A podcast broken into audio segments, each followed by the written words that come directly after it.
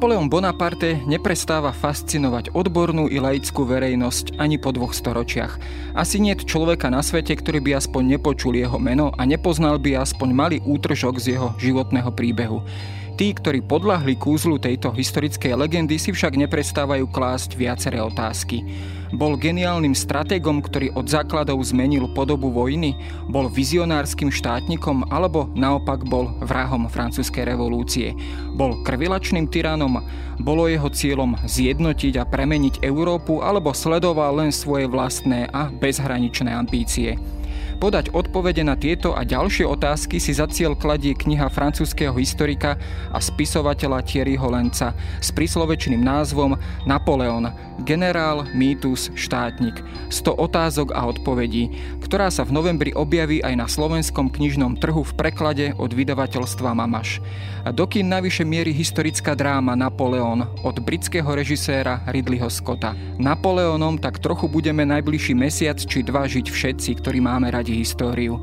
Počúvate Dejiny, pravidelný podcast denníka SME. Moje meno je Jaro Valen, som šéf-redaktor časopisu Historická reví a o tejto veľkej postave európskych i svetových dejín sa budem rozprávať s historikom a zároveň prekladateľom spomínanej knihy Oliverom Zajacom z Historického ústavu Slovenskej akadémie vied.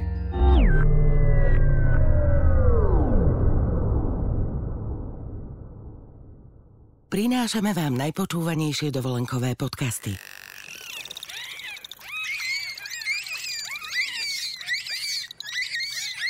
Celú uštipačnú diskusiu delfínov skákavých o farbe vašich plaviek si môžete vypočuť na svojej exotickej dovolenke.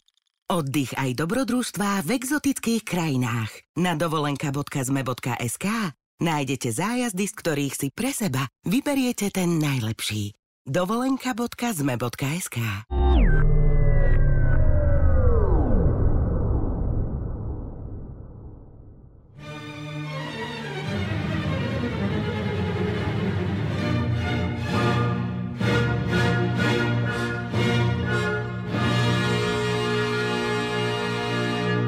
Postava Napoleona si nepotrebuje žiadny nejaký bližší alebo detailnejší úvod, ale možno takto na začiatok si povedzme a ty ako historik to zrejme môžeš potvrdiť, je Napoleon asi jednou z najviac stvárňovaných postav aj v tej populárnej literatúre, aj vo filme, povedzme v tom, v tom masovom meradle vôbec e, patrí alebo radí sa, radí sa práve k týmto postavám. Vieš to takto potvrdiť?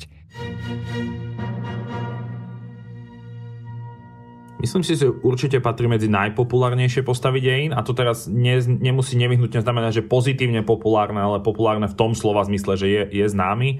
Ja teda môžem tak z kuchyne toho prekladu povedať, že my sme uvažovali, ako ten, ako ten slovenský preklad vlastne nazvať, ono sa to v origináli volá iba, že Napoleon 100 otázok. A, a tak sme sa vlastne zhodli aj, aj v rámci vydavateľstva a s, ed, s editormi, teda s redaktormi, že vlastne Napoleon patrí medzi mená, ktoré sú ako keby, že samé nesú ten titul. Že je, bolo pár ľudí v dejinách, ja neviem, povedzme Ježiš Kristus, Cézar, Adolf Hitler, no a Napoleon ako keby patrí do tejto skupiny, že, ak to, že to meno jednoducho je na prvú signálnu známe takmer každému. Nie je tých mien veľa, Napoleon bez pochyby patrí medzi takéto historické postavy, že asi ťažko by sme hľadali minimálne povedzme, že v našej západnej kultúre, v Európe a v angloamerickom svete niekoho, kto to meno nepoznal. No, možno iné by to bolo v trošku iných geografických kontextoch, ale v, našej, v našom civilizačnom okruhu bez pochyby áno. Napoleon je naozaj meno, ktoré netreba nikomu asi predstavovať, ale e, zaujímavosťou je, že ono má v podstate taký talianský pôvod, alebo ani v jeho rodisku na Korzike toto meno nebolo úplne bežným. Čo vieme vlastne o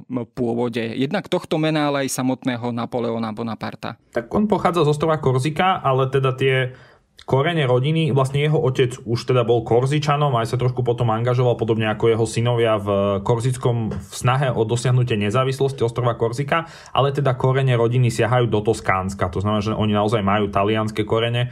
A vlastne aj ten materinský jazyk pre, pre Napoleona francúzština nebola materinským jazykom, lebo na Korzike, ktorá dlhý čas patrila Janovu, sa vlastne hovorilo takým povedzme dialektom, ktorý o mnoho viac pripomínal dnešnú taliančinu, než, než by pripomínal francúzštinu. On sa potom francúzštinu vyslovene učil. Jeho otec napríklad hovoril vynikajúco francúzsky a vlastne on si dal záležať na tom, aby deti francúzsky vedeli.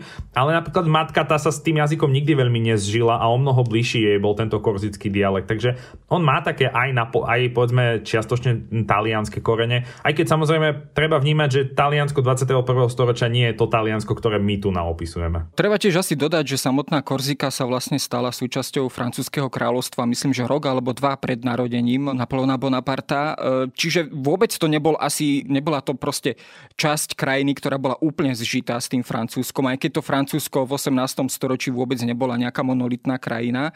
Ale tu je tiež zaujímavý ďalší taký aspekt e, a opäť e, skús potvrdiť, či je pravdou alebo nie je pravdou, že Napoleon z počiatku vlastne bojoval proti Francúzom alebo bojoval aj so svojím otcom alebo po svojom otcovi e, proti práve tejto francúzskej nadvláde nad ostrovom Korzika.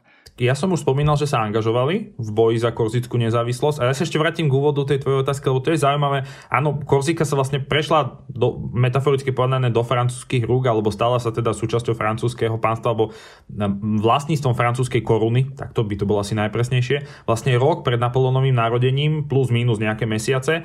A niektorí autori, takí, ktorí potom boli antinapolonský alebo antibonapartistický, oni to zvykli niekedy aj tak spochybňovať, že či vôbec ten Napoleon vlastne bol francúzom, lebo on Napoleon, ktorý sa, na, Napoleon sa narodil v roku 1769 a jeho starší brat Jozef sa narodil o rok skôr, v čase, keď ešte Korzika nebola francúzska. A Napoleon zvykol počas života, najmä v, teda v tej mladšej, mladšej fáze svojho života, niekedy využívať Jozefové dokumenty. Keď potreboval dosiahnuť niečo, na čo on ešte nemal vek, to sa stalo napríklad aj pri manželstve s e, Jozefínou, keď jednoducho e, použil Jozefové dokumenty, aby bol o rok starší, aby ten vekový rozdiel medzi nimi, keďže ona bola staršia, aby nebol taký markantný. No a tak potom niektorí autori zvykli chceli tak spochybňovať, že či vôbec ten Napoleon bol francúzom, ale on už sa teda narodil na Korzike vo chvíli, keď bola Korzika súčasťou Francúzska, takže z tohto hľadiska ako keby bol poddaný francúzského kráľa, tam nie, nie je čo spochybňovať. Ale áno, on sa dlhý čas angažoval v, v hnutí za, za nezávislú Korziku po, po boku Pascala Paoliho, to bol taký korzický líder, ktorý vlastne spolupracoval ešte s jeho otcom a potom neskôr teda aj synovia. Vlastne zatiaľ, čo Napoleon sa po, po začiatku, po vypuknutí francúzskej revolúcie už bol teda súčasťou armády a slúžil v armáde, tak eh, jeho bratia sa angažovali v regionálnej politike na Korzike. Sám Napoleon si potom zobral na také osobné voľno, ktoré neskôr predlžil a preto vlastne strátil miesto vo francúzskej armáde. Ostal na Korzike, ale teda tá rozlúčka Bonapartovcov s Korzikou napokon eh, skončila tak dosť neslávne, lebo Paoli sa vlastne pridal, alebo povedzme, že začal spolupracovať s Angličanmi a vlastne dostali sa tieto dve rodiny do opozície a nakoniec vlastne Bonapartovci de facto z Korziky utiekli, pretože tam boli vyhlásení za vlasti zradcov. A, a definitívne sa teda priklonili k Francúzsku na počiatku 90. rokov. K čomu to možno pričítať? Bol to jednoducho cynizmus, pragmatizmus z Napoleonovej strany, že jednoducho pridám sa na stranu výťazov a zabezpečím si, tam, zabezpečím si tým aj nejakú svoju budúcnosť, aj profesnú, alebo jednoducho určité živobytie lepšie. Alebo boli povedzme za tým aj už určité e, naozaj motivácie v duchu francúzskej revolúcie. To znamená, že samotný mladý Napoleon bol nadšený v duchu e, ideálov francúzskej revolúcie a jednoducho nevedel si predstaviť, že by nejak e, fungoval s tým starým korzickým režimom a s jeho myšlienkovým svetom. Ja si osobne myslím, že pragmatizmus a ideály idú občas ruka v ruke, ale, ale v tomto prípade by som ako fakt hovoril o tých ideáloch. Tu, tu si myslím, že, že nie je nevyhnutné za tým hľadať nejaký vypočítavý kalkul. Eh, bratia Bonapartovci boli, boli horlivými stupencami revolúcie. On, im sa naozaj celá tá, celá tá myšlienka a tie zmeny, ktoré sa diali vo Francúzsku, tak boli ich priaznivcami a konec koncov Napoleon potom mal nechcem povedať, že prominentné postavenie medzi Jakobinmi, ale poznal Jakobinov až na tých najvyšších miestach, bol vlastne veľmi dobrý priateľ s mladším bratom Maximiliana Robespierre, takže jemu tieto udalosti, ktoré sa diali vo Francúzsku, imponovali a, a určite sa viac osobne stotožňoval s, s tým, čo sa deje vo Francúzsku, ako s predstavou, že, že by mal Pascal Paoli, povedzme, na ostrove Korzika utvoriť nejaký štát pod kuratelou britskej koruny. To, to, toto nie. To o mnoho viac sa mu, mu imponovalo to francúzske. No a predsa len tento jeho pôvod talianský alebo korzický pôvod, nejasný, lebo konec koncov aj tá samotná reč nebola určite čistou taliančinou ani francúzštinou, ale predsa len neznemožňoval mu práve tento pôvod alebo e, nejakým spôsobom ho nehandicapoval práve na tom francúzskom e, poli e, života. Jednoducho vyrovnával sa práve s týmto pôvodom po, celý, po, celý, po celé obdobie nárastu alebo rastu jeho kariéry. Bola to vec, ktorou musel neustále zápasiť? Najmä v mladosti, bez pochyby áno. To sa potom mení vlastne francúzskou revolúciou a udalosťami z roka 1789 a tých nasledujúcich sa celé toto mení. Aj sám Napoleon už bol v úplne inej situácii, ale, ale najmä z počiatku áno, bez pochyby sú rôzne, rôzne spomienky a zápisy z čias, keď študoval ako, ako malý chlapec, keď ho otec vyslal aj, aj s bratom Jozefom do Francúzska, tak jednoducho bol utiahnutý, nemal veľa kamarátov, mnohí sa mu smiali, komolili jeho meno a podobne, takže akože určite zažil neľahké časy, ale na druhej strane vďaka otcovi a vďaka tomu, že vlastne už bol, že bez ohľadu na, na tieto, povedzme, medziľudské vzťahy a to, že prevládal nejaký stereotyp, povedzme, že v kontinentálnom Francúzsku prevládali ste stereotypy o Korzičanoch, tak e, ale z hľadiska práva alebo z hľadiska možností, ktoré mal, vlastne nebol v ničom, v ničom iný v porovnaní s niekým, kto sa narodil povedzme v Paríži alebo kdekoľvek inde. Hej. Jeho otec e, Charles dokázal využiť toto postavenie. To, že sa Korsika stala francúzským územím, jednoducho on dokázal využiť naozaj úžasným spôsobom. Bol aktívny nielen ako politik, ale tiež ako podnikateľ bol tiež vlastne poslancom a, a dokázal pre svojich synov a konec koncov aj pre cery, ale o tie cery sa to už trošku viac potom zaujímal Napoleon, lebo otec veľmi mladý zomiera, mal 39 rokov, ale jeho dokázal využiť to postavenie a, a dokázal urobiť prvý krok k tomu, aby sa tá rodina aklimatizovala alebo asimilovala povedzme s francúzským prostredím. Nebolo to jednoduché, hlavne, hlavne tí dvaja najstarší chlapci, tí si určite zažili aj neľahký čas, ale, ale postupne jednoducho sa z nich stali Francúzi.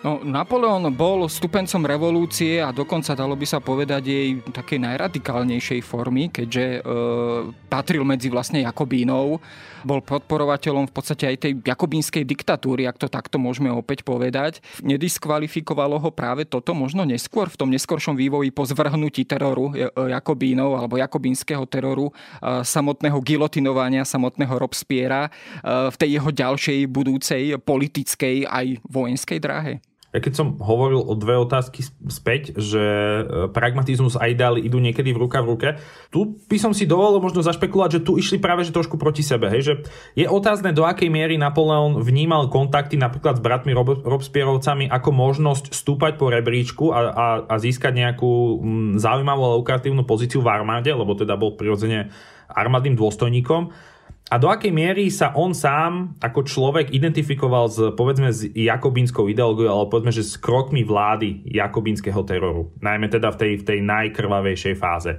Pretože uh, Napoleon bol svetkom napríklad útoku na Tilerie, na Tilerský palác a, a vlastne keď už potom neskôr sa on dostal k moci, tak jedno, ako keby jedna z hlavných mantier jeho vlády bol poriadok. On stále vravel, že že ľuďom, e, ľudia si dokážu užiť slobodu len vtedy, keď v štáte panuje poriadok. Jemu sa, e, poviem to tak pejoratívne, ale mu sa hnusili tie všetky udalosti, tie davové, ktoré sa diali v Paríži. Hej. On, on sa strašne bál toho davu, nie že by sa bál fyzicky, ale z pozície politika, z pozície moci mal obavu a vlastne nikdy počas celej svojej vlády neinklinoval k tomu, čo napríklad robili revoluční politici práve počas jakubinského teroru.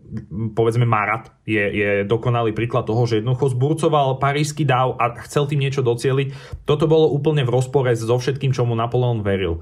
Takže tu je otázka, do akej miery on, on s Jakobinami e, sympatizoval na tej ideovej úrovni. Bez pochyby s nimi udržával kontakty a áno, mal, mal po, po páde jakobinského teroru, po páde Maximana Rospiera, mu to spôsobilo, spôsobilo problémy a bol postavený mimo službu. No, uh, tu sa opäť samozrejme skloňuje a samozrejme ja veľmi skáčem v čase, ale tu sa opäť uh, spomína taká ďalšia legenda, ktorá je úzko spätá s menom Napoleona. Sice, že Napoleon bol vrahom revolúcie, francúzskej revolúcie, alebo inými slovami, že zradil ideály francúzskej revolúcie.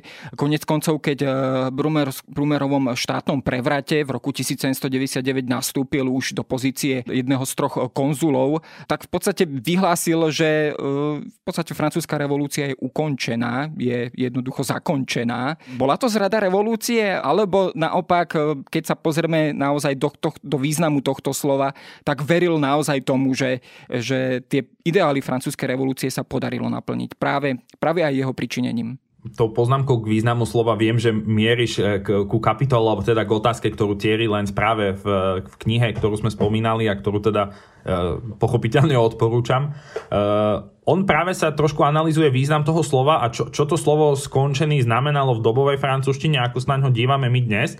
Ja teda nebudem zbytočne prezrádzať, čo, čo je v knihe, to si môžu posluchači prečítať, ale určite by som naplno neoznačil za vraha revolúcie. Otázka je, keď to, ty si dobre položil tú otázku, že či zradil ideály francúzskej revolúcie. Ale otázka je, že ktorej tej revolúcie, alebo ktoré tie ideály, lebo oni sa v priebehu rokov menili. Hej, že tá revolúcia v roku 1789 začínala na iných ideáloch, ako povedzme už potom ich naplňal Maximilian Robespierre počas svojej vlády. Hej, že to už sú dva úplne rozdielne systémy a Napoleon vždy inklinoval k tejto umiernenej. Jemu tie ideály roka 1789 imponovali, to znamená občianská spoločnosť, rovno, rovnosť pred zákonom, uh, rovnosť príležitosť príležitosti. To znamená, že nie, nie to, či ste sa narodili v privilegovanom stave, má určovať to, či máte šancu niečo urobiť so svojím, živo, so svojím životom. To sú len takú, tie, tie naj, možno najmarkantnejšie alebo najvýraznejšie uh, idei tohto roka, alebo tých, tých zmien tej prvotnej fáze revolúcie. Tak to je niečo, čo jemu imponovalo. A on to potom je vidieť, keď povedzme ako cisár obnoví šľachtické tituly. Ale už nie šľachtické tituly ako politické privilegium, ale ako ozdoby. On o tom hovorí, to, to je dekorácia. Niekto, kto sa zaslúžil o Francúzsko, si zaslúži nejakú dekoráciu a to bude šľachtický titul, ale toho nestavia v, mimo zákon, alebo nestavia ho v rovine zákona nad niekoho iného. Jednoducho tam tá rovnosť funguje. Takže on tieto ideály určite nezradila. Naopak, vlastne dá sa povedať, že celé cisárstvo neskôr stojí na, na týchto ideáloch. No tie jakobínske krvavé represie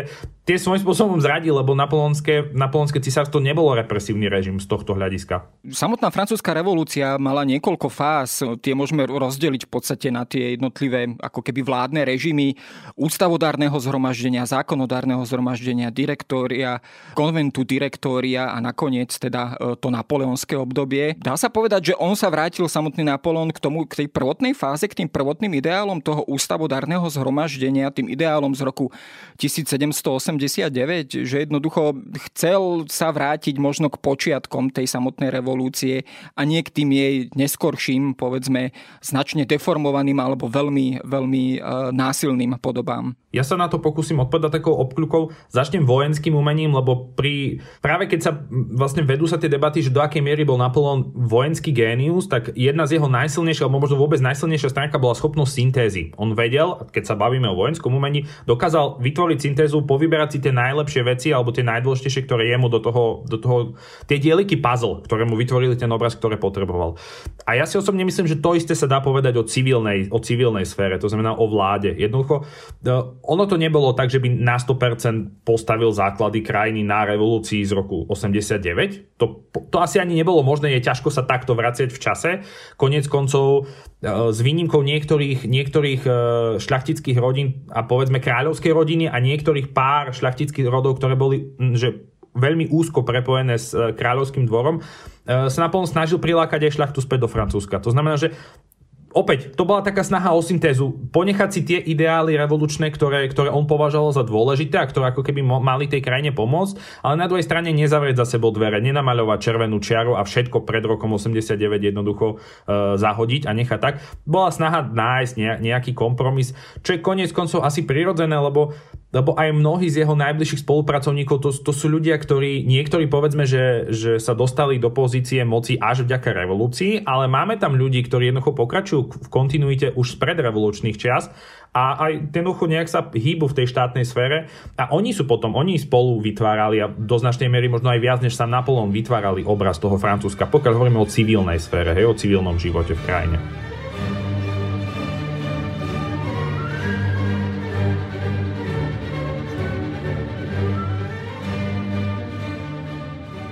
Ďalší taký veľmi frekventovaný obraz Napoleona je obraz Napoleona ako cisára. A pre mnohých možno toto bolo práve sklamanie, ak teda dovtedy videli Napoleona alebo v Napoleonovi preto všetkým revolucionára, zrazu sa nechá korunovať, dokonca vlastnými rukami si kladie cisárskú korunu, stavia sa do pozície francúzského cisára. Má toto nejakú výpovednú hodnotu v tom zmysle, že e, naozaj e, uzurpuje veškerú moc do svojich rúk, alebo bol to naopak, e, bol to naopak štátnik, ktorý sa radil, ktorý, ktorý jednoducho počúval, ktorý mal veľkú sieť spolupracovníkov a jednoducho neprechádzali tie veci spôsobom, že Napoleon povedal áno, nie, ale jednoducho bola to, bolo to aj výsledkom určitého kolektívneho rozhodnutia e, celej rady ľudí. Opäť upravujem pozornosť, uh...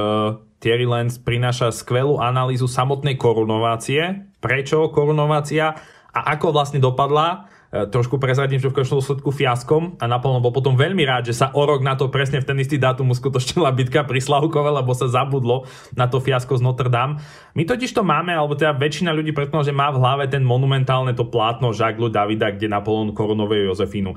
Ale to bola len jedna časť, alebo tak, ten korunovačný akt Notre Dame bol rozdelený do troch častí. On, on mal, to bol akt pomazania, korunovacie, ale tam potom bola neskôr aj prísaha na ústavu, kde už pápež napríklad nebol. On potom odišiel do zakristia a Napoleon prísahal, že bude dodržiavať zákony, nezvyšovať dane a všetky tie veci, ktoré boli súčasťou prísahy, keďže on bol vlastne za cisára vyhlásený už v máji. No, to rozhodnutie Senátu z maja 1804 a neskôr plebiscit ľudový, ktorý sa uskutočnil naprieč Francúzskom v letných mesiacoch, postačoval na to. No tohto momentu bol zo zákona cisárom. Uh, to je možno taká, taký detail, ktorý ako keby ukazuje, že on do istej miery vlastne bol štátnym úradníkom, je vlastne, že on mal aj napríklad poskytnutý rozpočet. Jemu štát vyhradil istú sumu peňazí, ktorú on dostával na to, aby jednoducho reprezentoval Francúzsko v tej pozícii, v ktorej bol. To nebolo tak, že by jednoducho celá pokladnica štátna e, bola jemu k dispozícii a on z pozície cisára mohol povedať, že tu minieme toľko a tu toľko, alebo ja neviem, že kúpi si zámok tu na tu na tu prebehne nejaká renovácia.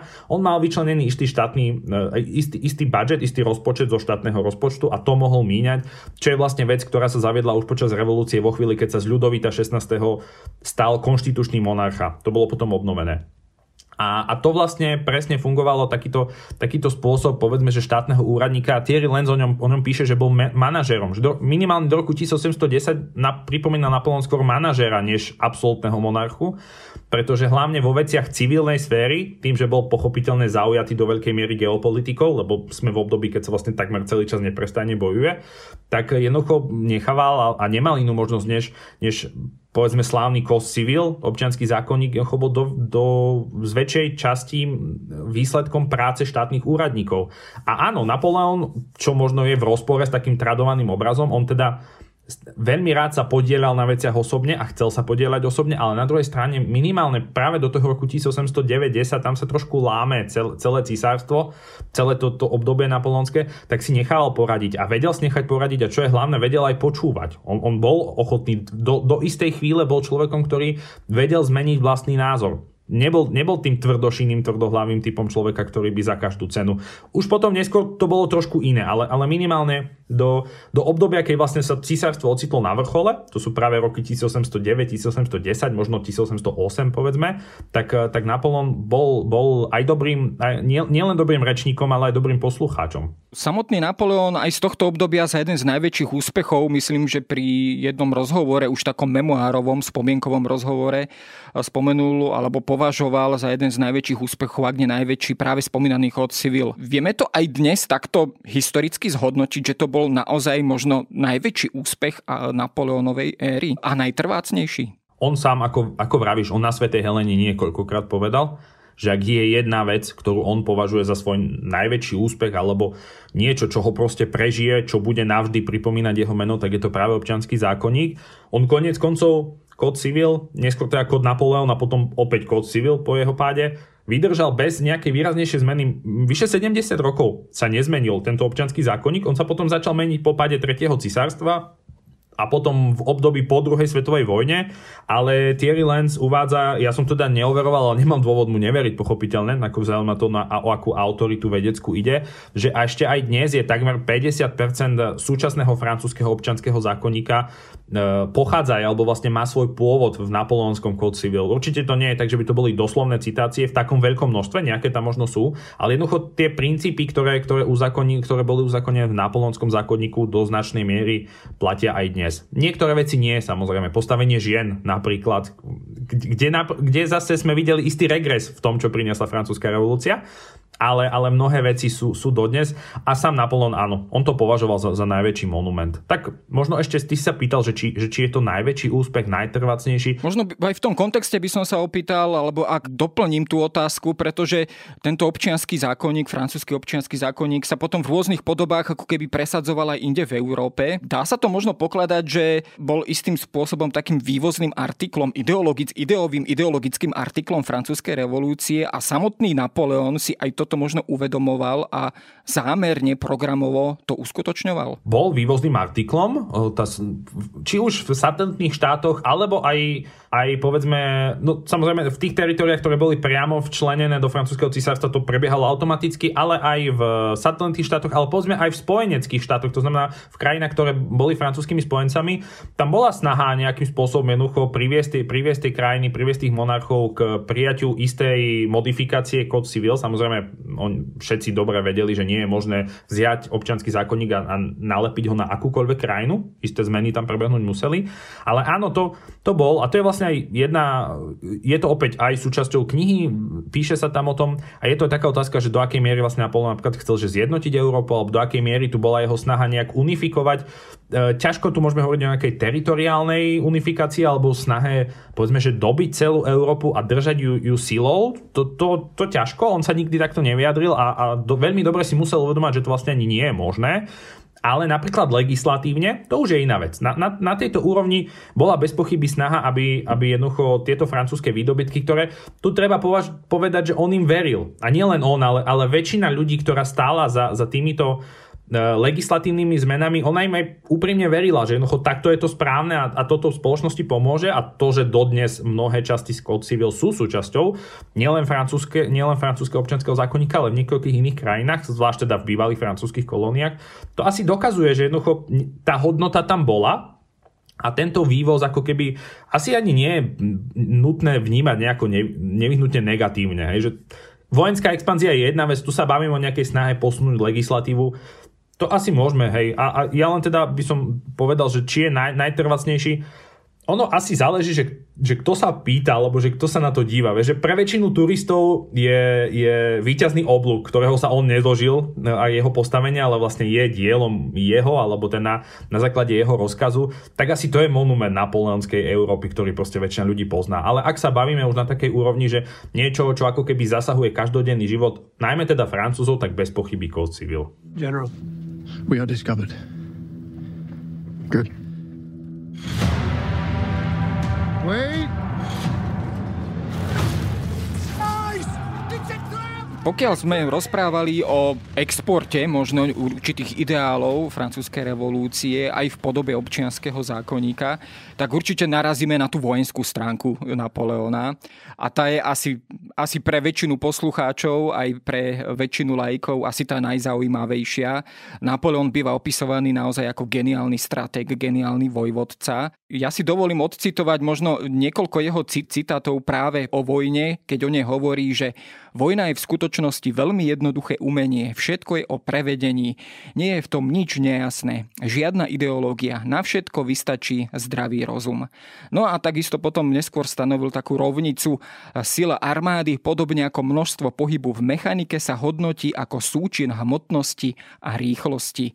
Um, takto, keď si to človek naozaj číta a premýšľa nad tým, tak je to naozaj skôr akási mechanika, akési veľmi racionálne uvažovanie o vojne, bol presne takýmto stratégom, ktorý sa možno naozaj sústredil práve na to jednoducho porovnávanie tých síl bez akýchkoľvek emócií, bez akýchkoľvek možno bočných e, vecí, ktoré mu do tejto úvahy zasahovali, že jednoducho práve preto bol takýto, takýto úspešný na vojenskom poli?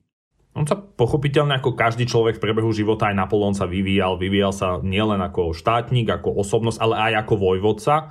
To, čo tie citáty, ktoré ty si spomínal, tie sú naozaj také racionálne, mechanické. On potom neskôr povie, že 60 tisícová armáda a on to je vlastne 160 tisícová armáda. Tam už nie je veľmi vidieť racionalitu, to už je o mnoho viac emocionálne. A, a poved... Ale to už bolo, myslím, na konci tej jeho vlády. Áno, áno, áno, presne k tomu smerujem, že, že do, istej, do istého času Uh, povedzme práve tie, tie roky 1808, 9, 10, ja som už povedal, že on, tam sa trošku láme cisárstvo, len aby teda aj posluchači vedeli, hovoríme najmä o, o vstupe do Španielska, čo bola kardinálna chyba. Thierry Lenz o tom hovorí ako o rakovine, že jednoducho on spustil rakovinu, ktorá, ktorá potom zožrala Francúzsko z, z juhu. No a potom samozrejme tá, to nepochopenie, nepochopenie mocenských ambícií a postavenia ruského cára a následné potom ťaženie do Ruska, to je práve to obdobie, kde sa to všetko láme a kde aj Napoleon už je iným človekom, než bol povedzme pri Slavkove. Už nehovoriac o tom, že Napoleon pri Waterloo je diametrálne iná osobnosť ako Napoleon pri Slavkove, alebo Napoleon v Taliansku, to už ani nehovoriac. Takže on, on bol do, do značnej miery a konec koncov, on aj v čase, keď povedal ten výrok, na ktorý som tu povedal jak, na ktorom sme sa trošku smiali, tak on počas tej francúz to povedal počas francúzskej kampane v roku 1714, keď už sa bránil na francúzskom území, tak dosahoval úžasné výsledky. On dokázal s tou malou armádou neuveriteľné veci, ale zo strategického hľadiska jednoducho 60 tisíc ľudí proti pol miliónovej armáde už nemá šancu, ale e, to je pomerne komplikovaná otázka. Tu je na jednej strane sú jeho osobné schopnosti, ktoré sú nepopierateľné. Ja som spomínal, že on bol vynikajúci najmä čo sa týka syntézy, dokázal, dokázal, on veľmi veľa čítal a dokázal si, si z toho, čo načítal a čo zistil vybrať, vybrať to dôležité a, to, čo, a dokázal to potom použiť v teréne. Áno, pohyb bola základná mantra jeho, jeho proste, jeho velenia. Jednoducho, vojaci. A oni boli zvyknutí, a to je dôležité povedať, že v priebehu rokov on, mnohí tí vojaci, a najmä teda, ak sa bavíme o neskôršej cisárskej garde, tak to boli vojaci, ktorí ho poznali ešte z jeho mladých čias z talianskej kampane, čiže oni, tí vojaci v priebehu tých rokov si zvykli na to a vedeli, čo od neho majú očakávať. A nielen oni samotní, ale čo je snáď ešte dôležitejšie, dôstojnícky zbor. Ono sa zvykne, mnohí, mnohí vojenskí historici zvyknú teoretizovať, že napríklad v 1815 tej kampani, ktorá končí v Waterloo, jednoducho Napoleonovi strašne chýbal Bertier, náčelník generálneho štábu, už v danej dobe nebohy, ktorý v 1814 za trošku záhadných okolností zomrel. A, a jednoducho už tam nebol ten človek, ktorý by dokázal Napoleonové myšlienky prepísať do jasných rozkazov, lebo to Bertier robil celý čas, všetky tie kampane. Napoleon mal nejakú ideu, ale mal vedľa seba svoju pravú ruku, Bertiera, maršala Bertiera, ktorý to dokázal vlastne pre, preložiť povedzme do tej vojenskej reči a povedať to idete tam a tam, to je rozkaz. Hej? A, a ja mierim k tomu, že chcem povedať, že práve ten ľudský kapitál, hej? Na, to, na to netreba zabúdať, že na jednej strane je tu Napoleon ako bez pochyby geniálna osobnosť, čo sa týka vojenstva, na druhej strane francúzska revolúcia vystrelila do dôstojnického zboru toľko talentu, koľko nikdy predtým a nikdy potom už francúzska armáda nemala. Ten dôstojnícky zbor Napoleonovej Grand Armée je, je neuveriteľný. Samozrejme nájdu sa aj tam rôzne osobnosti a rôzne neúplne schopní ľudia, ale, ale tá miera talentu bola, bola neuveriteľná. Takže... Keď ale hovoríme o tej, ja sa ešte vrátim k tomu výroku, keď hovoríme o tej mechanike a o pohybe a sile. Znie to naozaj veľmi e, matematicky miestami alebo mechanicky. Čo to konkrétne znamenalo v praxi na bojovom poli? Vieme si to predstaviť takým spôsobom, že naozaj Napoleónová armáda, aj keď častokrát e, často menej početná než súperová armáda, bola natoľko pohyblivá, že dokázala skôr poraziť súpera vďaka svojmu pohybu, rýchlým presunom, e, než sa dokázal nejak sformovať do, do nejakej ucelenejšej sily a, a počtom Napoleona poraziť. Skrátka v tomto spočíva spočívala tá jeho stratégia v momente prekvapenia a v rýchlosti? Tak keď vravíš, že to znie tak mechanicky, treba pamätať na to, že hovoríme o delostreleckom dôstojníkovi. On sa stal delostrelcom práve preto, že matematika a mechanika mu išli, mal naozaj nadanie na tieto disciplíny, takže aj preto on, on tú, tú matematickú reč ako keby rozumel jej a používal ju, ju celý život pri, pri rôznych, uh, rôznych formuláciách a, a pri rôznych snahách, takže to nie je prekvapujúce, že touto rečou hovoril. A áno, tak ako vravíš, uh, pohyb, pohyb a, a schopnosť momentu prekvapenia je vlastne, alebo patrí medzi, medzi dva najzákladnejšie, najzákladnejšie momenty. E, Thierry Lenz v knihe prináša, ponúka aj niekoľko konkrétnych príkladov, kde, kde to takto fungovalo. Povedzme, ja len jeden, kde, kde ako keby pohyb sa ukázal ako dôležitý, alebo schopnosť armády uísť za krátky čas neuveriteľnú vzdialenosť. Koniec koncov aj, ten, aj Slavkov, to najslavnejšie Napoleon víťazstvo, je ukážkou toho, kde Napoleon uvoľnil, alebo povedzme, ponechal si slabší pravý, pravý bok, kde, kde jednoducho smeroval hlavný útok e, spojencov aj za, za predpokladu, alebo teda vo viere, že zbor maršala Davuta, ktorý bol v danej dobe pri, pri Viedni, dokáže za 24 hodín sa z Viedne dostať k Slavkovu, alebo teda k Brnu povedzme, hej, a za, za ujsť neuveriteľnú porciu kilometrov a prísť na to boisko na, to, na ta, takej sile a v takej kondícii, aby vlastne tá spojenecká presila nedokázala obklúčiť tie Napoleonové, Napoleonové armádu z boku. A to sa podarilo. Davu dokázal ujsť neuveriteľnú porciu kilometrov za tak krátky čas a vlastne zadržať rusko-rakúske sily a, a pomôcť Napoleonovi potom k tomu druhému obchvatu z druhej strany. Hej, že ten pohyb je, je vlastne doktrína, ktorá ktorú on vštepoval aj svojim, ono to išlo samozrejme od, od hlavy, to znamená, že on mal túto doktrínu, ktorú, ktorú vštepoval svojim, svojim dôstojníkom a títo potom ďalej vštepovali mužstvu a, a to bola, to bola idea naozaj, áno, byť rýchly. Konec koncov talianská kampaň je opäť, máme mladého energického Napoleona, ktorý má vlastne vojakov, ktorí nemajú topánky, nemajú, nemajú náboje, jednoducho sú v dezolátnom stave a dokážu dosahovať šikovnosťou, rýchlosťou, momentom prekvapenia veci, aké sa nedarí o mnoho lepšie vyzbrojenej francúzskej armáde v Nemecku, v nemeckých krajinách. Hej? Takže áno, moment prekvapenia, rýchlosť a možno také aj, povedal by som, mm, najmä v skorších fázach nekonvenčné myslenie to, to bez pochyby pomáhalo, hej, že dokázal, dokázal prekvapiť nepriateľov. A to, to už je potom vidieť aj v tých neskorších fázach, kde už sa to tak nedarí, lebo tí nepriateľa si na to zvykli. Už sa, už sa naučili aj oni. Mhm. Áno, prechádzajú reorganizáciou a reformou, prechádzajú všetky veľké armády od roku 1806 po tej prvej porážke. Ako, ako vlastne Napoleon porazí Rakúšanov, porazí Prusov a porazí Rusov v roku 1807 a od tohto momentu začínajú vo všetkých armádach, v Rakúsku menej, lebo tam na to nie sú peniaze, ale jednoducho začína reforma a tí, tí jeho protivníci nie sú hlúpi, oni vidia, že aha, tak dokázal nás prechytračiť niečím, tá armáda francúzska funguje inak, tak poďme to zmeniť aj my.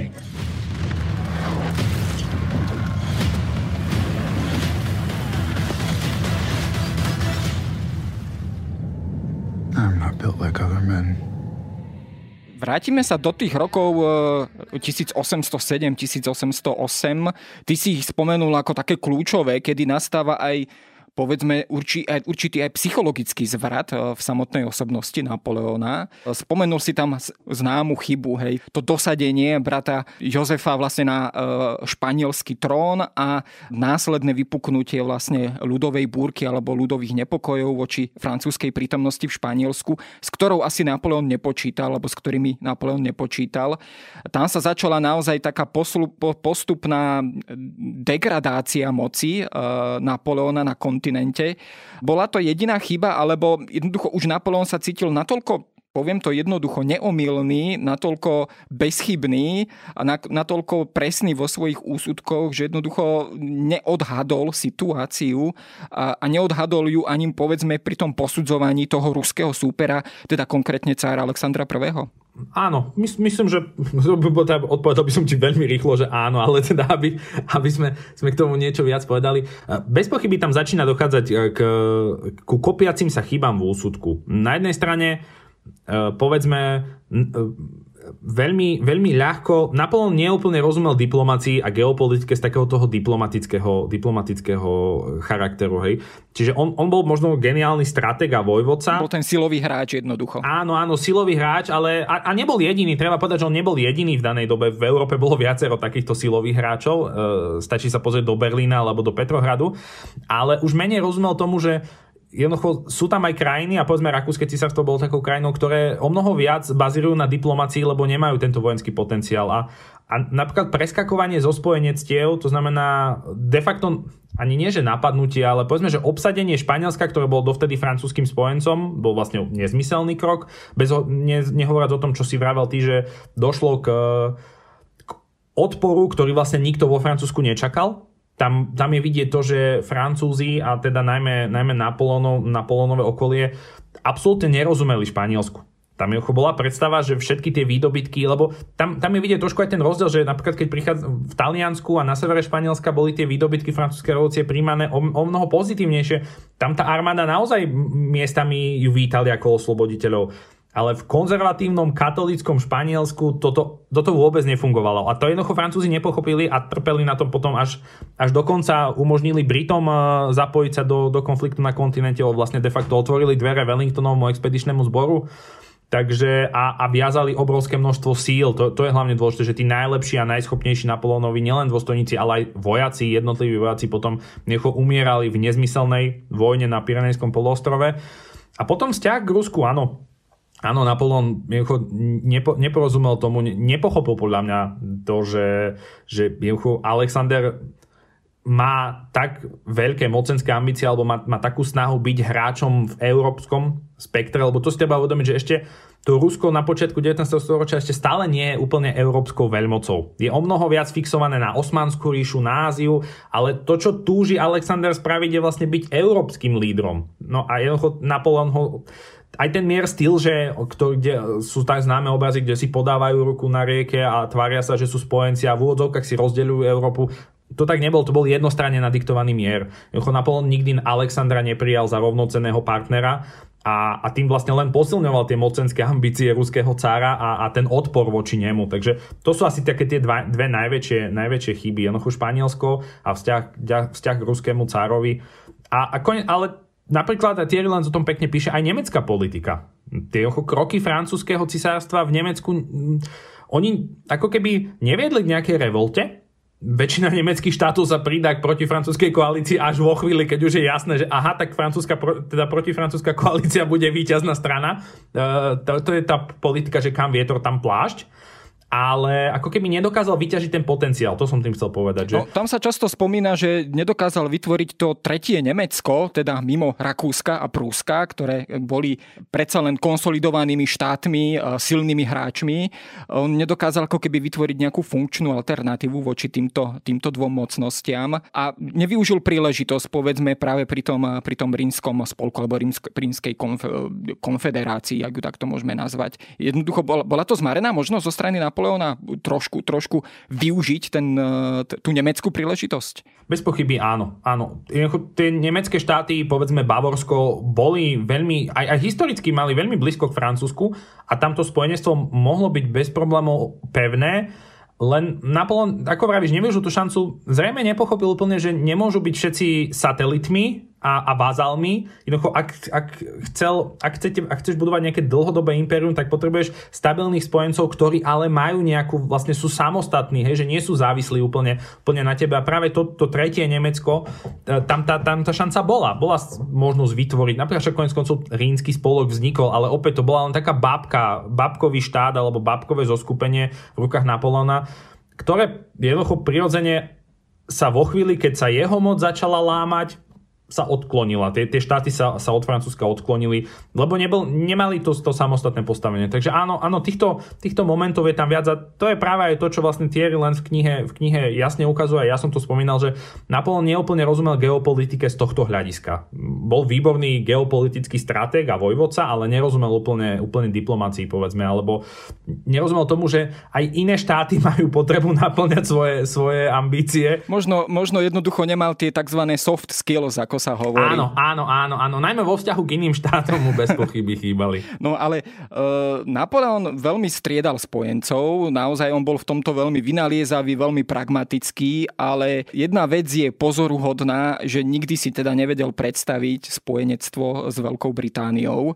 Bol to jeho úhlavný nepriateľ. Naozaj u neho môžeme vidieť určitú anglofóbiu. Z čoho ona vyplývala? Naozaj, pretože naozaj, keď sa pozrieme na celú jeho politickú aj vojenskú kariéru, bol mimoriadne pragmatický. Nemal problém uzatvoriť prakticky akúkoľvek dohodu, akurát s jedným základným pravidlom, aby to bolo proti, proti Angličanom. E, z čoho to vyplývalo, toto jeho nepriateľstvo? Tak jeden ten mier s Britmi sa podaril v Amien v roku 1802, ale nemal teda veľmi dlhé trvanie. Tu treba vnímať historické korene. A ja keď som vravel, že Napoleon bol do veľkej miery majstrom syntézy, tak ono sa to dotýka práve aj ako keby geopolitického smerovania Francúzska. Aj ten záujem o sever Talianska a o Nemecko on sa ako keby môže javiť prirodzený geograficky, však pochopiteľne je, lebo sú to hrani- francúzske hranice, francúzske východné hranice, ale tiež je to niečo, čo vlastne už, e, povedzme, Ľudovič 14. je to línia politiky, ktorá siaha až, až do 17. storočia, alebo povedzme ešte, ešte do časov kardinála Richelieu a jeho politického smerovania, toho, ako on videl miesto Francúzska na kontinentálnej, v kontinentálnej Európe a Napoleon nadvezoval na tieto veci. No a anglofóbia bola prirodzene jednou z hlavných línií francúzskej politiky priebehu, v priebehu storočí. Konec koncov zvykne sa hovoriť o druhej storočnej vojne, od, práve od časov Ľudovita 14. po pád Napoleona. Niektorí historici používajú tento termín, že je to vlastne druhá storočná vojna, druhé súperenie medzi, medzi Francúzmi a Britmi vlastne naprieč, naprieč týmto obdobím a naprieč rôznymi pánovníkmi a rôznymi epochami. Takže išlo, išlo úplne o pochopiteľný, pochopiteľný postoj.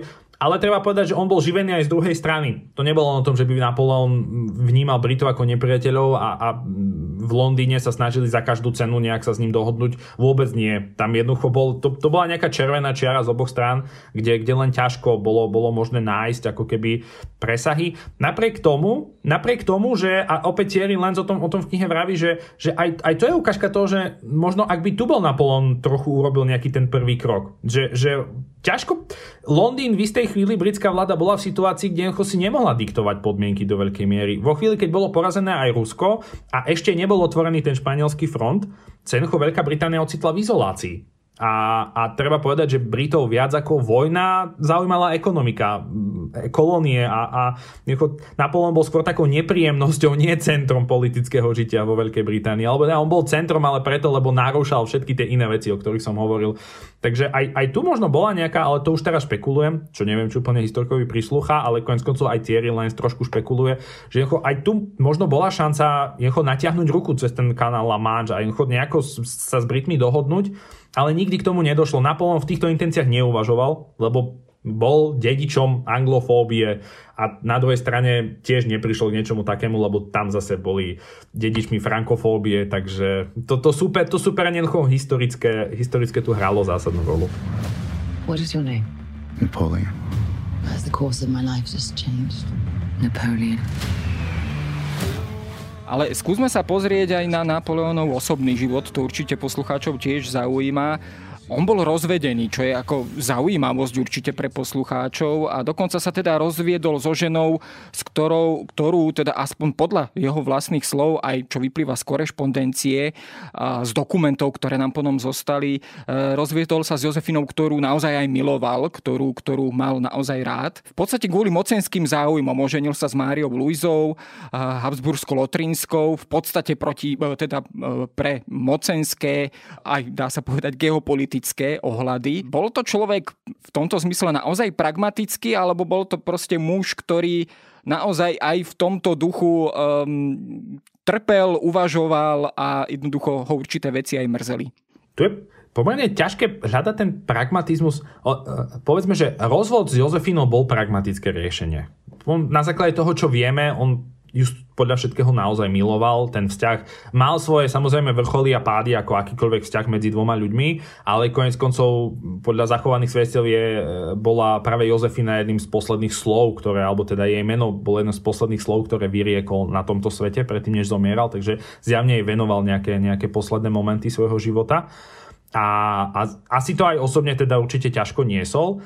Ale ten pragmatizmus ako keby trošku končí možno v momente, keď sa rozhodol, že Maria Luisa má byť jeho nevestou. Lebo jeho okolie mu napríklad do značnej miery radilo práve vziať si niektorú z nemeckých princezien. Keď my sme sa tu bavili pred chvíľou o, o možnosti vytvoriť tretie Nemecko, vytvoriť hrádzu proti Prusku, Rakúsku, aj proti Rusku konec koncov a posilniť to, to centrálne, centrálne nemecké štáty. Ale on toto odmietol a už je teraz otázka, že či urobil dobre alebo nie. Thierry Lenz napríklad dochádza k veľmi zaujímavému záveru, že vlastne z toho manželstva nakoniec benefitovali o mnoho viac Rakúšania ako Napoleon, čo je trošku paradoxné, ale on to tam pekne vysvetľuje, prečo to tak je a že to naozaj tak bolo. No, tam, sa, tam sa potvrdzuje možno to staré známe pravidlo, že Habsburgovci robia úspechy v podstate cez manželské zmluvy alebo týmto spôsobom. Zatiaľ, čo ostatní vedú vojnu, tak Rakúsko chystá svadby a, a opäť aj, aj táto svadba sa teda, aj keď či už Maria Luisa a tam možno trošku viac, ale potom chudák e, rímsky kráľ, teda malý Napoleon II mal, mal veľmi, veľmi smutný osud a zomiera veľmi mladý,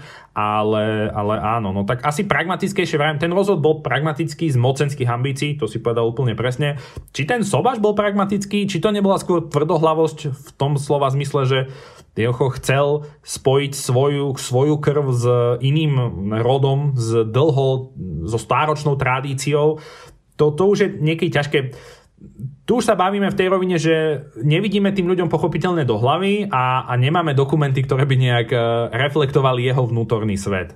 Ale, ale čo vieme, že mnohí z jeho okolia mu radili inú nevestu, ktorá by ako keby mohla byť výhodnejšia pre Francúzsko, ale dopadlo to, ako to dopadlo. Napoleon je známy taktiež ako v podstate staviteľ, budovateľ alebo človek, ktorý v podstate pretvoril Paríž a nie len Paríž. Prakticky po ňom e, zostala v podstate celá architektonická, architektonická historické dedičstvo po celej Európe, aj štýl Empire sa automaticky spája práve s napoleonskou dobou. Aký to bol človek? Bol to človek, ktorý holdoval umeniam, ktorý naozaj si dával záležať aj na reprezentácii, aj na tej umeleckej reprezentácii. A tu sa samozrejme dostávame aj do takého veľmi ďalšieho bodu, do akej miery v podstate tá jeho moc závisela aj práve na tej vizuálnej stránke režimu. To, čo si povedal, sú asi dve rozdielne veci, že jeho hold umeniu a to, do akej miery si dával záležať na reprezentácii svojej moci. Pri tejto druhej veci do nes- nesmierne.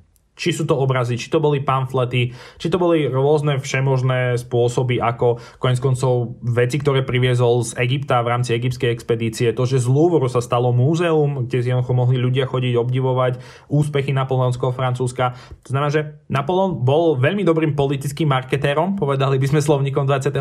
storočia. Vedel, vedel, ako sa predať, vedel, ako využiť tú pozíciu, ktorú mal ešte na posilnenie svojej moci či sám osobne nejak akože výrazne holdoval umeniu, to ťažko povedať. Nevravím, že, že nie, ale, ale nebol zase, ne, on nebol ten typ človeka, ktorý by trávil hodiny niekde v divadle alebo, alebo študoval obrazy a ťahy štecom a podobne. E, bol na to jednoducho príliš zaneprázdnený a jedna a dva jeho záujem ako keby smeroval niekde inde. Na druhej strane, ja, ako som už aj vravel, on veľmi veľa čítal, bol vzdelaný, nechcem povedať, že, že nie, len nebol, nebol typom, a asi to vyplýva aj z titulu tej pozície, v ktorej bol.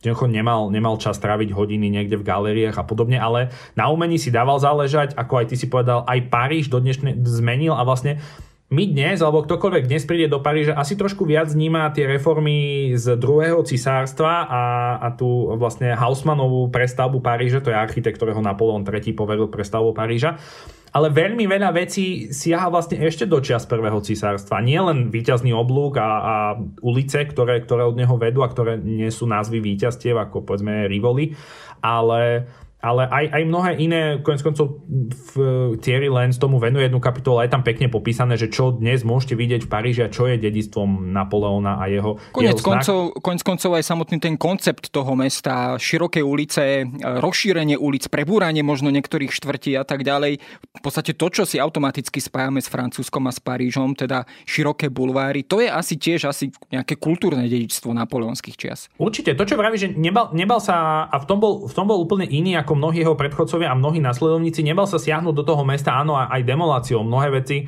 Najmä teda to úplne, že historické centrum ostrovčeky, ktoré vlastne ležia v strede mesta a, a to okolie Sény, ktoré navštíví každý, kto príde do Paríža, jednak je tam blízko Notre Dame, ale jednoducho ide o takéto srdce mesta, tak to výra, prešlo výraznou rekonštrukciou alebo výraznou zmenou aj práve tým, že boli búrané domy, ktoré boli nejako, akade, ako poviem, povešané na, na, na múroch v okolí mostov a podobne. Takže áno, to, to, to, to tie tiež aj z tejto stránky nielen stavial, ale vedel aj, kde treba búrať. Alebo lepšie povedané, poveril ľudí, ktorí vedeli. Opäť sa bavíme o tom, že, že nie, nie, nie všetko, čo sa spája s menom Napoleona, pochopiteľne on sám realizoval, ale dal k tomu nejaký, nejaký povel alebo zadal zadanie. Ako každý štátnik, nikto nerobí všetko sám. Ja sa na záver ešte dotknem jednej veci, ktorá je možno málo spomínaná, alebo málo sa o nej vie, ale ktorá bude asi zaujímavá aj pre novinárov. Eh, on už na tej svojej talianskej výprave v podstate založil alebo podporoval, financoval dve noviny, ktoré v podstate podávali správy priamo do Francúzska o jeho úspechoch a v podstate na vzťahu k, k tlači alebo k novinám ako takým, ako k médiu si on asi zrejme veľmi zakladal, pretože jednoducho budovali ten jeho úspech, uvedomoval si túto stránku propagandy, túto stránku medi- medializácie. Bol to jeden možno z prvých politikov, politikov, ktorý, ktorý tú mediálnu stránku vedel využívať, vedel, vedel, na, vedel na tejto stránke budovať aj nejaký svoj kult, aj nejaký svoj politický kapitál? Jednoznačne áno. Neviem, či bol prvý, určite bol medzi prvými, alebo povedzme, že v modernom svete, ak bavíme sa teda o posledných dvoch storočiach alebo posledných 250 rokov tomu, čo asi môžeme hovoriť, že svet, ktorý sa modernizuje, tak patril medzi priekopníkov A veľmi u mňa, no ako vravíš, všade, kde bol, nielen v Taliansku, aj potom neskôr v Egypte, potom slavné biletiny Veľkej armády a rôzne vlastne časopisy a noviny, ktoré vznikali vo Francúzsku, ktoré on zakladal a spolufinancoval, využíval, využíval na propagandu, ale tu by som chcel povedať, že na propagandu, ale nie úplne v takomto najnegatívnejšom zmysle, ako my možno máme trošku obraz 20. storočia, povedzme z nacistickej mašinérie, zo socialistickej mašinérie a podobne. Toto opäť bola samozrejme propaganda, tak ako každé noviny v 19. storočí, ktoré financoval štát, to Francúzsko nebolo, neskôr už nebolo výnimkou, boli mm, propagandou v tom slova zmysle, že nepovedali všetko, čo povedať mali a niečo možno povedali veľmi kulantne, aby bolo teda jasné, že, že kto, kto je ten dobrý a kto je ten zlý ale, ale áno, Napoleon v tomto bol prekopníkom. A tu treba povedať, že e, noviny boli veľmi dôležité, pretože boli najrychlejší spôsob šírenia informácií. My, opäť vravím, prirodzene si človek o mnoho dnes viac vybaví tie vizuálne prevedenia. Ja neviem, Davidové obrazy, Napoleon prechádzajúci cez Alpy, spomenali sme korunováciu, e, na moste Varkole a, a neviem, ako Prislavkové, keď mu, keď mu uh, vlastne pri, prinášajú, prinášajú generál Zajacov a podobne. Ale v tom čase to bola v podstate len propaganda pre tých horných 10 tisíc, dalo by sa povedať. Áno, áno, ale čo som chcel povedať, že ten obraz, ono trvá nejaký čas, kým ho ten maliar namaluje, hej? Že ono to, to, to nie, nemá to ten automatický, ten instantný efekt. Kdežto noviny vlastne dokázal Napoleon, neviem, mm, niekde v Prusku počas ťaženia čosi nadiktovať a povedzme za dva dní to bolo vytlačené v Paríži a bolo to rozvešané po celom Paríži. Ale áno, to je, to je veľmi dobrá poznámka, že my sa bavíme o propagande pre povedzme horných 10 tisíc. Ale, a teraz vyzniem akože veľmi, veľmi nepekne voči, voči tomu zvyšku Francúzska, ale že ako keby na tých ostatných až tak nezáležalo. Z hľadiska propagandy tých horných 10 tisíc bolo dôležitých. To, čo si myslel nejaký rolník v Alsa Alsasku alebo niekde na juhu v Gaskonsku fakt nebolo až také dôležité z hľadiska toho, či sa Napoleon udrží pri moci alebo neudrží pri moci. Takže jako, musíte vedieť, na koho cielite a on vedel, na koho cieli.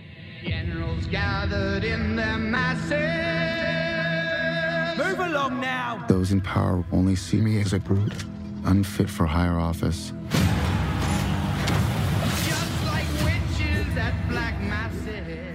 Dokým teraz e, mierí aj teda nové filmové spracovanie tejto historickej postavy, už neviem koľké v poradí, asi, asi ich bolo viacero, predpokladám, nie som, nie som filmový kritik ani filmový expert, ale nie je toho už možno tak povediac veľa, alebo je čo opäť na novo spracovávať, alebo jednoducho čo očakávať od tohto filmového spracovania?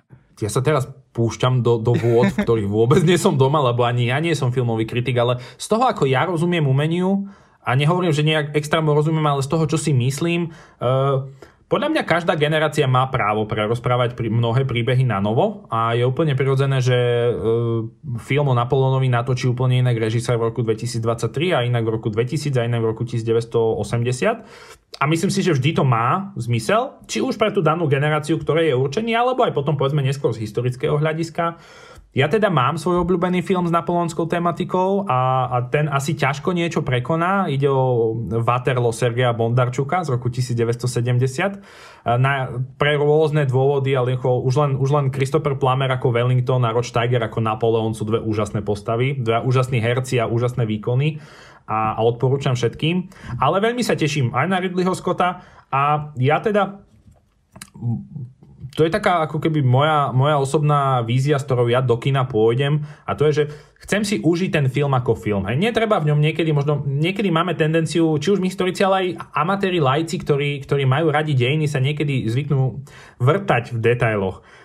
A ono potom zbytočne podľa mňa človeku berie, berie tú radosť zážitok. toho kina. Jednoducho, áno, áno, zážitok. Treba to brať tak, ako to je. Jednoducho budú tam nejaké chyby, budú tam chyby. Delostrelecký dôstojník si jednoducho nepriloží prsty do uší v momente, keď strieľa delo. To by potom, eh, ja neviem, pri Borodine, kde bolo vypálených vyše 2000 e, rán deň, vlastne všetci stáli celý deň len s zapchatými ušami a nič iné sa nedialo. Takže takto to asi úplne nebolo.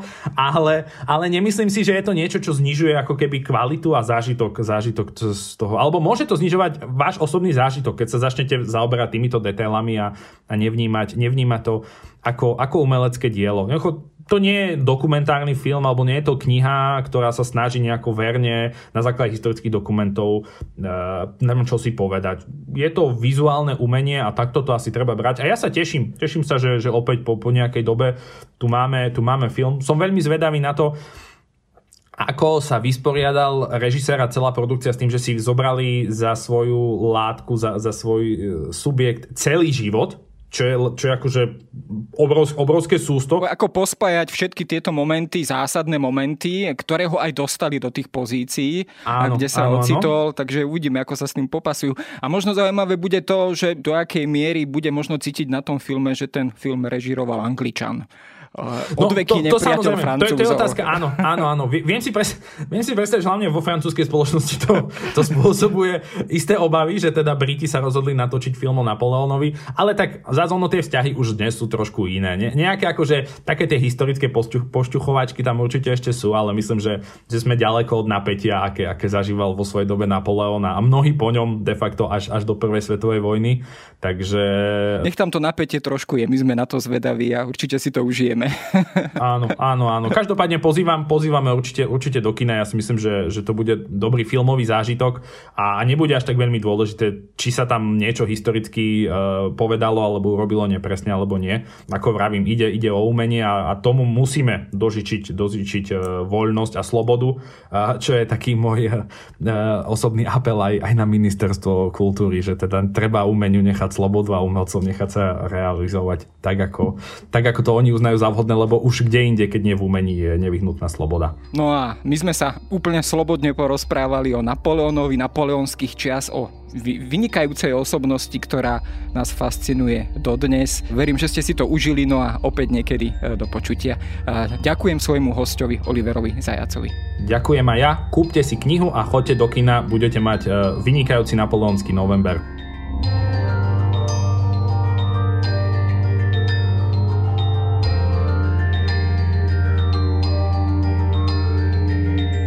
Je na dnes všetko. Počúvali ste Dejiny, týždenný podcast denníka Sme a historickej reví. Podcast Dejiny vychádza každý týždeň v nedelu. Prihláste sa na jeho odoberanie vo svojej podcastovej mobilnej aplikácii na platformách Google Podcasty, Apple Podcasty alebo v službe Spotify. Všetky diely nájdete aj na adrese sme.sk lomka dejiny alebo historickareví.com. Ak sa vám podcast páči, môžete ho ohodnotiť. Ak mi chcete poslať pripomienku, môžete sa pridať do podcastového klubu denníka Sme na Facebooku alebo mi poslať mail na adresu jaroslav.valent zavináč petitpress.sk Ja som Jaro Valent a na tvorbe tohto podcastu sa podielal aj Viktor Hlavatovič.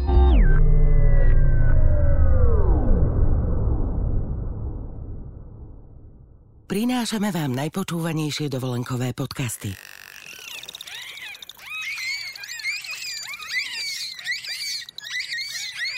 Celú uštipačnú diskusiu delfínov skákavých o farbe vašich plaviek si môžete vypočuť na svojej exotickej dovolenke.